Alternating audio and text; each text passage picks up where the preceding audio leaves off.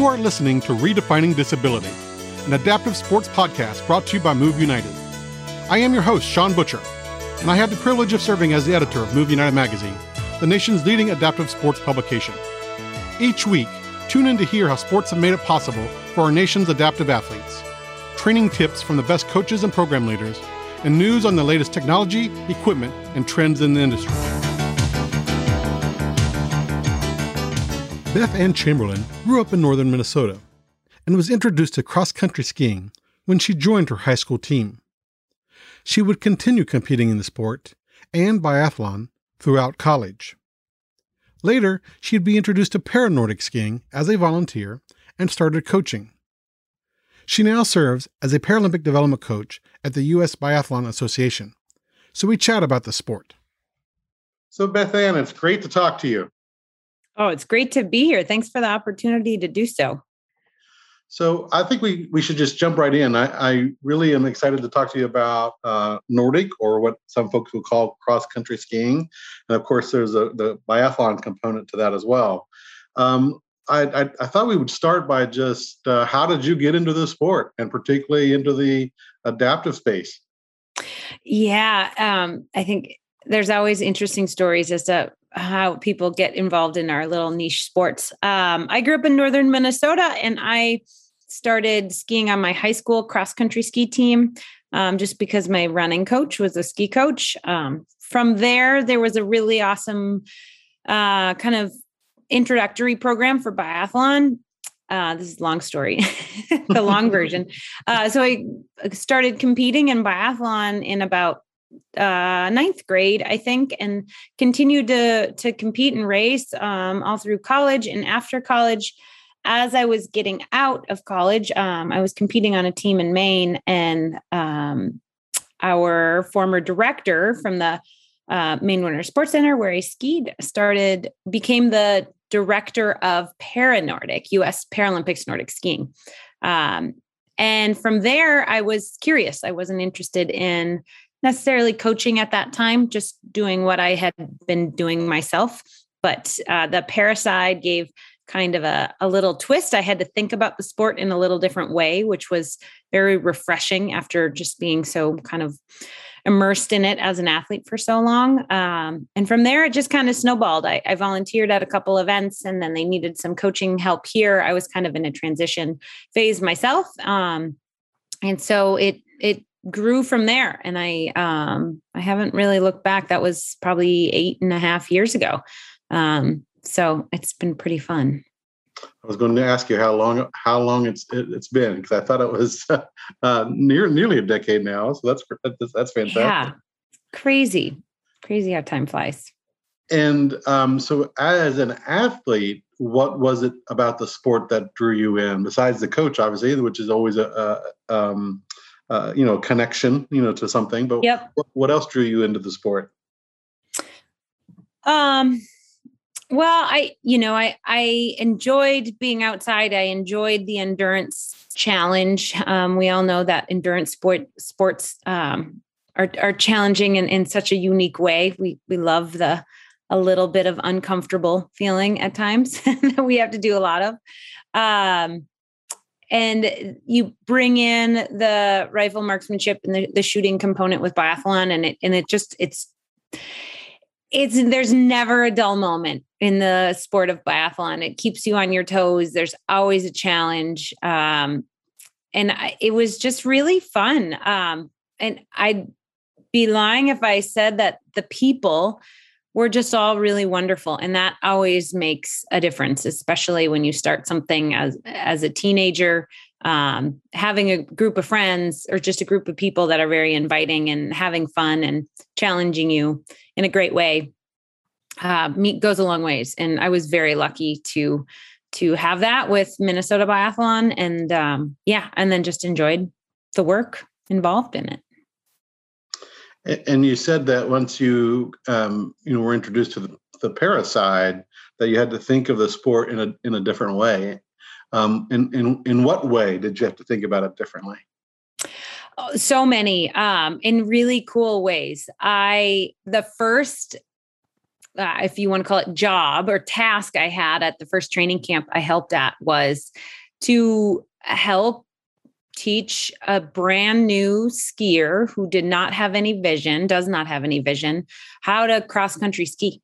Um, and she had lost her vision a couple years prior. And I felt totally out of my element or out of my league. I said, you know, I know cross country skiing, I know how to teach it, but it, I had to think about it. I couldn't, you know, use all the physical, the visual cues that I was used to. We put your hand position, hand position here, watch this video, do that. None of those things would work in that circumstance. And so um, it was, it was both I would say I was definitely intimidated. I hope I didn't seem too intimidated at the time. Um, but I, but it was really fun to think about it. Okay, what what are we doing? How can I describe this? What would be helpful? It was a lot of working with the athlete in front of me and saying, "Tell me if this makes sense. Tell me if it doesn't, because I'm learning here too." So um, with that, and then working with sit skiers and for the biathlon piece, um, you know, they're in a little different position because they're in their their sit skis versus um, when we shoot. Um, when I shot as a as a biathlete, um, as a standing athlete, I'm laying directly on my stomach, and they're often sometimes on their stomach, but sometimes on their side, and just little more, um, a few more pieces to work to work through in regards to finding the right position, um, because of being in a sit ski. Um, yeah, just kind of a little bit. Okay, some things apply whether you're standing or sitting. Some things don't transfer, and in using um, just some creative thinking to think through what's going to be best for the athlete in front of me um, in the task that they're looking to do. And, um, and, and, and when you yeah. mentioned that, uh, and when you mentioned that you were um, that it was you know a challenge, and um, and that you live in the like like to live in the space of of, of un, uncomfortability or what's it? yeah. Is that, a, is that a word? Uh, that's where we grow, right? I mean, that's where. Right. So, so when you when you take on a challenge and you and you and maybe not in your comfort zone that's when that's when each of us typically you know grow so i think that's that's exciting uh, that you wanted to wanted to take that on as well and and you already talked a little bit about some of the adapt, adaptations uh, in the sport in terms of what disabilities are included, particularly in the, at least at the Paralympic level. Um, yep. you know, I know that there's a, a visual impairment component, yep. uh, uh, a city a seated a component, and then a standing component. Can you walk through the through those different um, in the in the official sports world, it's called classifications, but uh, but but in terms of just of how the sport is uh, adapted and, and and able to be adapted? Absolutely. Um, you just hit on it um, really well in that I work with the the Paralympic specific side, and so we have three different categories or classes um, within the competition. Um, I'll backtrack a little bit and say that one of the many reasons why I love the sport of cross country skiing um, is because whether you are one of the you fit into one of those classes or not everybody can enjoy this sport. Everybody can challenge themselves by it and, and go out and, and enjoy it with family friends. You compete on on there's lots of opportunities on every level. On the paralympic side as you said we have the the sitting class the standing class and the visually impaired class. And within there are subcategories within each of those categories that kind of further breaks down um, the different groups that we have competing on the course. And so all the sit skiers race together, but there are kind of five subcategories that um, I'm trying not to get in too much of a hole with this because you can keep, you can, um, I, I, there's very much a rabbit hole as we continue to talk through it. But um, we have athletes that are sit skiers that have full control um, and use of their core. Um, they can crunch all the way down and come all the way back up. And we have athletes that have um, function without you they're skiing without the use of their core at all and that that becomes very different when you're competing and so there's what's called a factored system so a timing percentage a certain percentage of each of those different classes is taken off depending on where you're you're classified um, and and so the overall time has the athletes all the sit skiers together but those with a high level injury which would be what's called an lw10 um, get a certain percentage of their time off um, to compensate for the um, their unique circumstance in that they are not using their core versus the athlete that has full core gets mm-hmm. all of their time and there's three different categories in between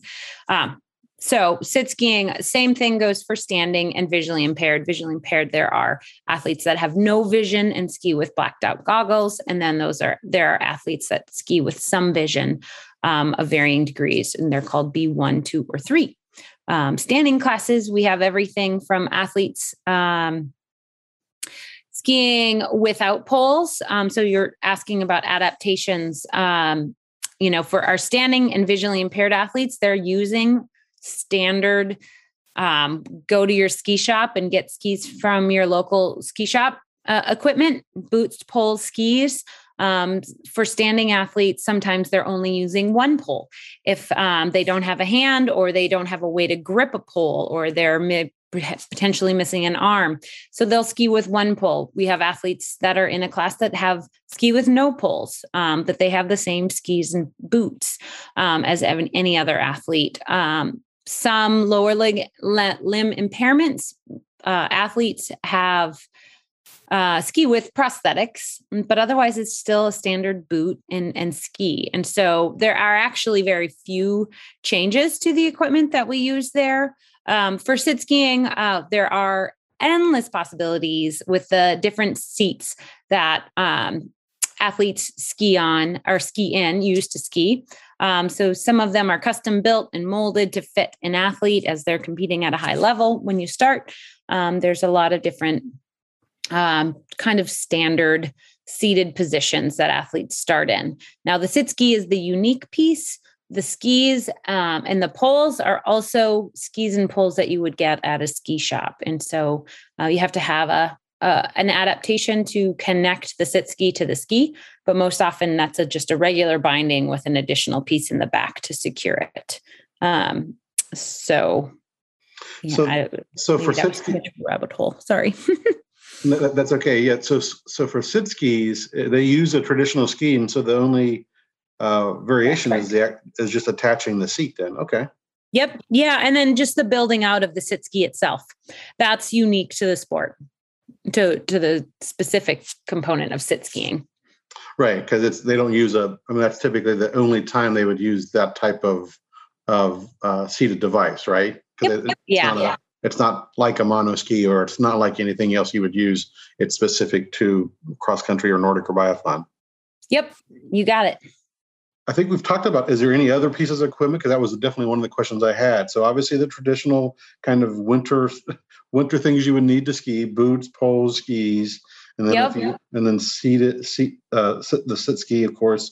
If you if you are in the seated um, uh, competition or if you're just you know and out there wanting to enjoy the sport, any other any other pieces of equipment that if someone that was getting into the sport that was brand new to the sport that they would need to basically buy or have um there there isn't a lot um we get a little more there's a little more equipment involved on the biathlon side um i will say with visually impaired athletes with a visual impairment um if you have very little vision, that often we use a voice amplifier. And so our guides for our visually impaired skiers ski in front of the skier and they often use a voice amplifier. And so they are giving a kind of a constant feedback of it's usually something very simple to say because it's tiring and saying hup, hup, hup, hup. And so the skier is following that sound.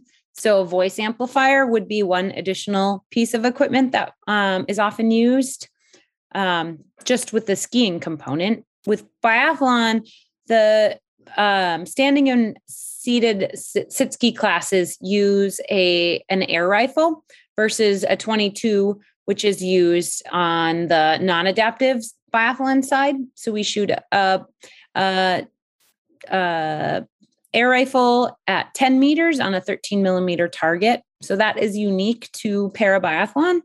Um, the most unique equipment piece is the audio rifle. which is the visually impaired class, is um, what they use to shoot, um, which, as you can imagine, is all done by sound. And and there is no there are no visual cues of any kind.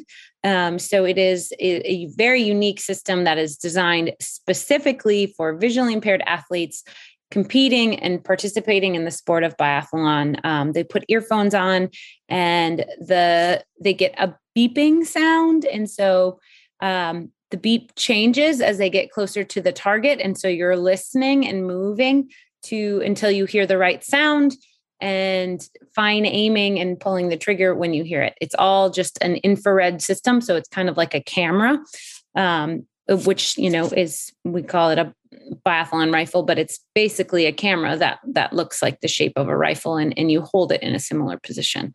Um, it's one of the most challenging, I think, things to do, uh, but also is really fun. and and I want to go back to one other thing you said, Beth Ann, in that in terms of, visual impairments with with um, cross country and, and, Nordic skiing.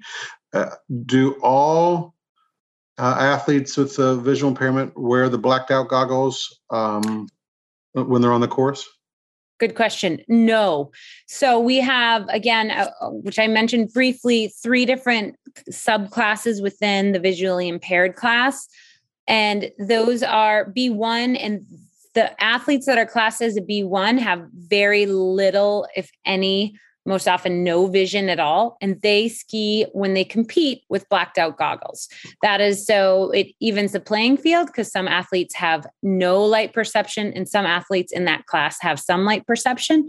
And so that can very much change um, what you're able to do on a course. So they even the playing field by having the B1 athletes ski with blacked out goggles. The B2 and B3 classes do not use blacked out goggles um, and they have they often have enough vision to follow their guide and often don't need an audio cue um, but then that factor system comes into play to even the playing field for all three of those classes to compete in the same event. So a a b1 would get oh gosh let me see if i can do my math um, 18% of their oh no um, sorry, 12% of their time taken off at the end. So if they did the race in 20 minutes, 12% of, of 20 would be taken off mm. um, to put onto the final result sheet compared to the B3s, um, if that makes any sense. That does, yeah. Thank you for explaining that too. Because if, if you're watching it on television, that's the know. challenge of of watching it. There's a lot lot going on that it's hard to know is going on. Um, but it is still really fun to watch. So I, I know that you go all over the country, either doing clinics or camps, and uh, and even at Ski Spec, I know we always do an intro kind of uh, day or session. Yep. What what do you it, it, like if we're trying to and one of the goals obviously of, of our, our chat today and then and, in the magazine article is to introduce the sport to folks that may not be familiar with it what, how do you hype it up oh how do you hype it up um, well, the easiest way to hype it up is to watch some biathlon races, I think, or the cross country sprint races, which you can find on YouTube.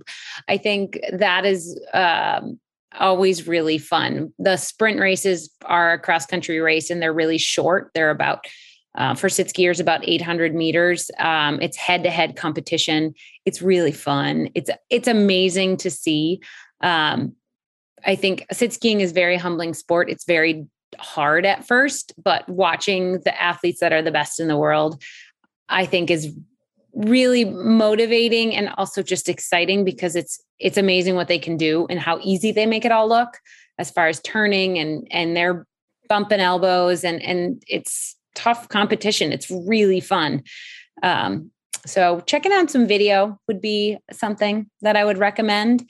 Um, and and if you haven't tried it i would just recommend everybody get out and, and give it a try even if it's uh, just a one time thing get give yourself a chance to get some experience in and, and see what what you think of it Yeah, I think you hit the nail right on the head in terms of the two two recommendations.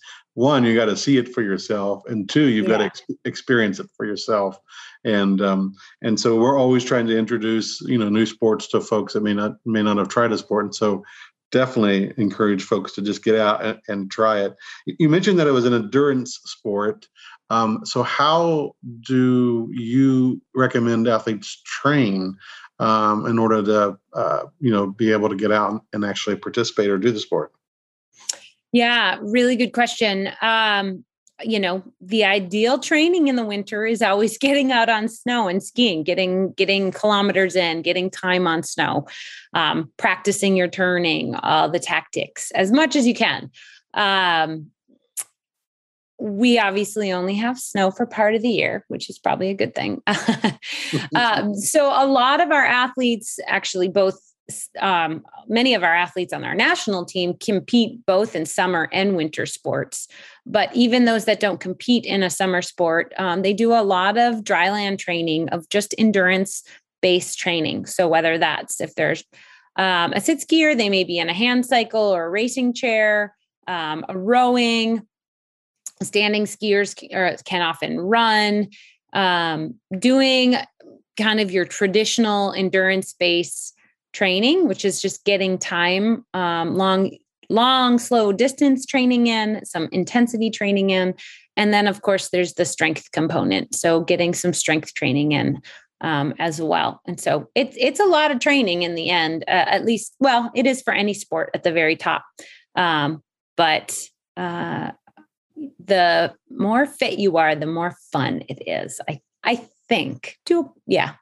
and you see these, you know, ruts that the athletes focus on or stay in. Can you talk about that? Oh, the the tracks. Yeah. Um, sorry. Yeah. Yes. Yep. Yeah. And so with that, the tracks are something that is set with the groomer for all standing classic races. So classic skiing is is what is often thought of when we think of cross country skiing. It is more of a traditional technique, and so your your feet are parallel and you're kicking front to back with that um, front to back leg swing. Um, and sit skiers use the tracks as well as their skis are fixed, right? So they're not um, moving in different directions. And so those sit skis are designed to fit um, the, for those skis to fit directly into the track. Now that track will be um, set throughout a course. And so it's easier to maneuver. It will be kind of scrubbed or, or taken out around corners because sometimes it's actually helpful to not have those. Um, and just have what would be considered like corduroy or what you would see on an alpine hill for grooming, just mm. that little corduroy. Um, and so the the tracks are there to help. There sometimes it's helpful to be in them. Sometimes it's helpful to not be in them. And that would be something that any new skier i always challenge them to to try both. It's going to depend on the conditions on the day on the trail you're on as to whether it makes sense to be in a track or not um, specifically for sit skiers um, if you're a standing skier and you're classic skiing you're most likely most comfortable in the track that's going to provide guidance um, on on keeping those skis going going down the track without with the, the least amount of work from you. Um, standing and visually impaired skiers also use the skating technique which is just what you'd think of um, it's skating right with on skis and so pushing laterally from side to side and shifting that weight all glide um, all gliding and that is actually the technique that's used in all biathlon races for standing in visually impaired. Um, and so those races, they're not going to be in the track. They're going to be on that corduroy, that flatter section. So different grooming for different um, different techniques, and then also for different parts of the course. Um, a skate skier may jump into the tracks to go down a hill because it will it's easy for them to follow and it may be faster in the track. Um, so all depends on the scenario.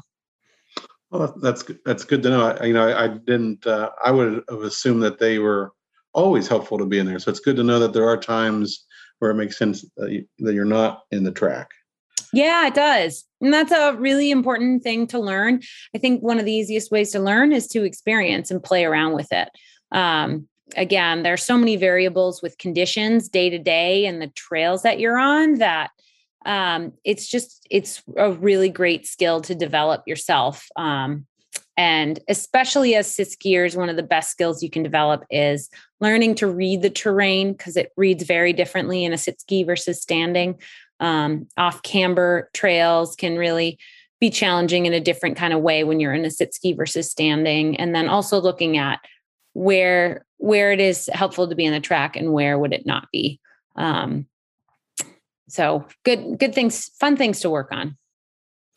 And and you and you mentioned alpine, and that's another question that that I wanted to to address in terms of um, I know that there are folks that that um, either aren't comfortable or have a fear of you know alpine skiing going down the mountain you know uh, and so we uh, i know I've, I've, I've at times suggested well have you tried uh, you know cross country skiing um, and, and, can you and, and and would you also recommend the same kind of uh, exploration of you know if you're if you're not comfortable with you want to be outside in the winter but not comfortable with with you know the the, the angle of a mountain um, to, yeah. to, to try uh, cross country skiing absolutely.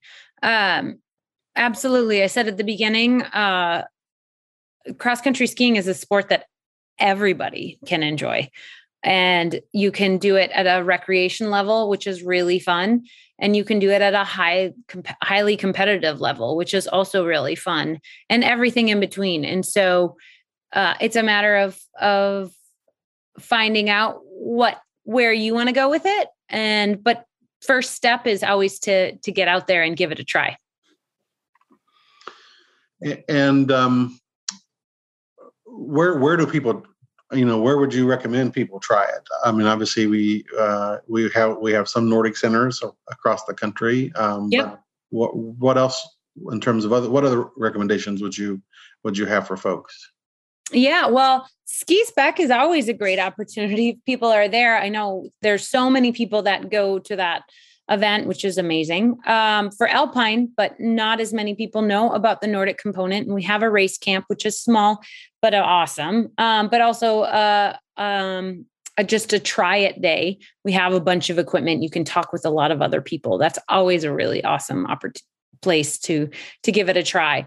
Um, outside of that, there are um, a growing number of clubs and organizations that provide opportunities, whether training camps or just lessons in cross country skiing. Obviously, each class has slightly different needs. Um, not every venue has a sit ski, but many do. And one of the best ways, I think, to find a, a good summary of, of what opportunities there are out there is to go to the US Paralympics Nordic Skiing website, and there's an event page. Um, and there are camps and a calendar event race, uh, a race calendar posted there. And so you can see a summary of all the training camps and other opportunities to um, try the sport out. Everything that we hear about, we try to post on there.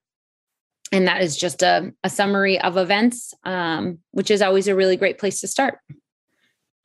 Yeah, it's a, it's definitely a, a good a good recommend recommendation. And you know, one of the things that that I'm always interested in is um, obviously the the interchangeability of uh, of the two terms. You know, we have the cross we, we call it cross country. Sometimes it's referred to as Nordic. Yes. Um, what is what, you know why is that maybe is one question i might have for you and then and then in terms of what is what is the preferred or standard uh, terminology that's that's used? This is a really good question. So on the para side, um, para Nordic is is um, like World Para Nordic Skiing is the international governing body, uh, and that Nordic includes both cross country skiing and biathlon. Nordic skiing is is generally any skiing where your heel is not attached to a binding, um, your heel is not secured down. So technically speaking, telegent or telemark skiing and ski jumping are all kind of Nordic skiing. Hmm. So um, cross country skiing and biathlon are the two that fall under para Nordic. And so when we say um, Nordic, we kind of usually um, are referring to both the cross country and biathlon. Um, cross country skiing is just cross country skiing. Biathlon is cross country skiing and rifle marksmanship. That yeah, that that, that that's very, very confusing. but but that's helpful to to um, know that uh, Nordic is not just cross country; that it is it's correct more encompassing and, and and and broader, and and of course you know even just the reference to Nordic. Uh, you know, this is a sport that's you know been around obviously um, internationally and also for you know centuries. Yeah, um, a long history um, of and and a really a, a, a neat one. Um, it's it's a great sport. Of course, it has the Scandinavian roots, um, and and it has evolved. It has come a long ways, and it, it's fun to see it grow. The equipment to continue to improve, and just for a greater population of people getting out there and enjoying the sport, um, which is really fun. It's both challenging but um, super exciting and fun. Um, it it is it does give you that little bit of um, that good tired that we we most people I think enjoy in the end. yeah, exactly. Getting getting a little bit of exertion out. And, and yeah, feels good to work up a sweat and then go inside and enjoy a cup of hot chocolate. Who doesn't love that? And the, the last question I have for you, Beth Ann, is is um, obviously you know one of the things that we always even at Ski Spec and other places we want to try to grow the, the pipeline, if you will, for yes. the, those that may be interested in uh, taking it from more than just a recreational sport to to the next level, the competitive level. Um, how are you always working to uh, make sure that like the United States has a good crop of athletes to compete uh, either at the world level or at the Paralympic level every four years? Well, we are we are always excited um, and working hard at at developing and, and helping athletes continue to progress and those that want to want to compete at a high level to help them have the highest level of training opportunities. We're working with a number of different cross country and biathlon clubs to have a para specific training component to their their um, their programming, which which is being done at a few different places. Uh, our biggest group right now is at Crosscut in in Bozeman, Montana, which is also where our national team is based in the winter. Um, we are we also offer a handful in non-COVID times uh, development camps. So we want to get athletes out there and and coming together throughout, um, kind of from all over the nation to to train together we're working with local coaches and clubs to provide some best practices and specifics for um, kind of the para side of the sport that are unique that uh, any other cross country ski coach might not be as familiar with. Um, and then anyone that's interested and new and, and just want to explore more competition, uh, in addition to looking at our event page on the US Paralympics Nordic Skiing website, we also have uh, an athlete and guide survey that we would love anyone who is interested in getting more involved and especially competing to fill out that survey. Um, then we know about you and we follow up with everybody and we help, uh, we aim to help everybody make more connections where they are or find greater opportunities and, and what the next step would be for them in their pathway to development to whatever level they're looking to compete at. That's fantastic. Well, is there anything else that that um, uh, we didn't discuss that maybe we should talk about? Um, no, I, I, guess I just like to say again, don't be a stranger to anyone that's looking to get involved, whether that's volunteering, guiding, or um, competing as an athlete, or getting um, fill out that athlete survey on on the U.S. Paralympics Nordic Skiing website, and and we'll follow up and um, yeah, just get out there. Wonderful. Well, thanks, Beth Ann. Appreciate it very much. Yeah, thank you. Great talking with you.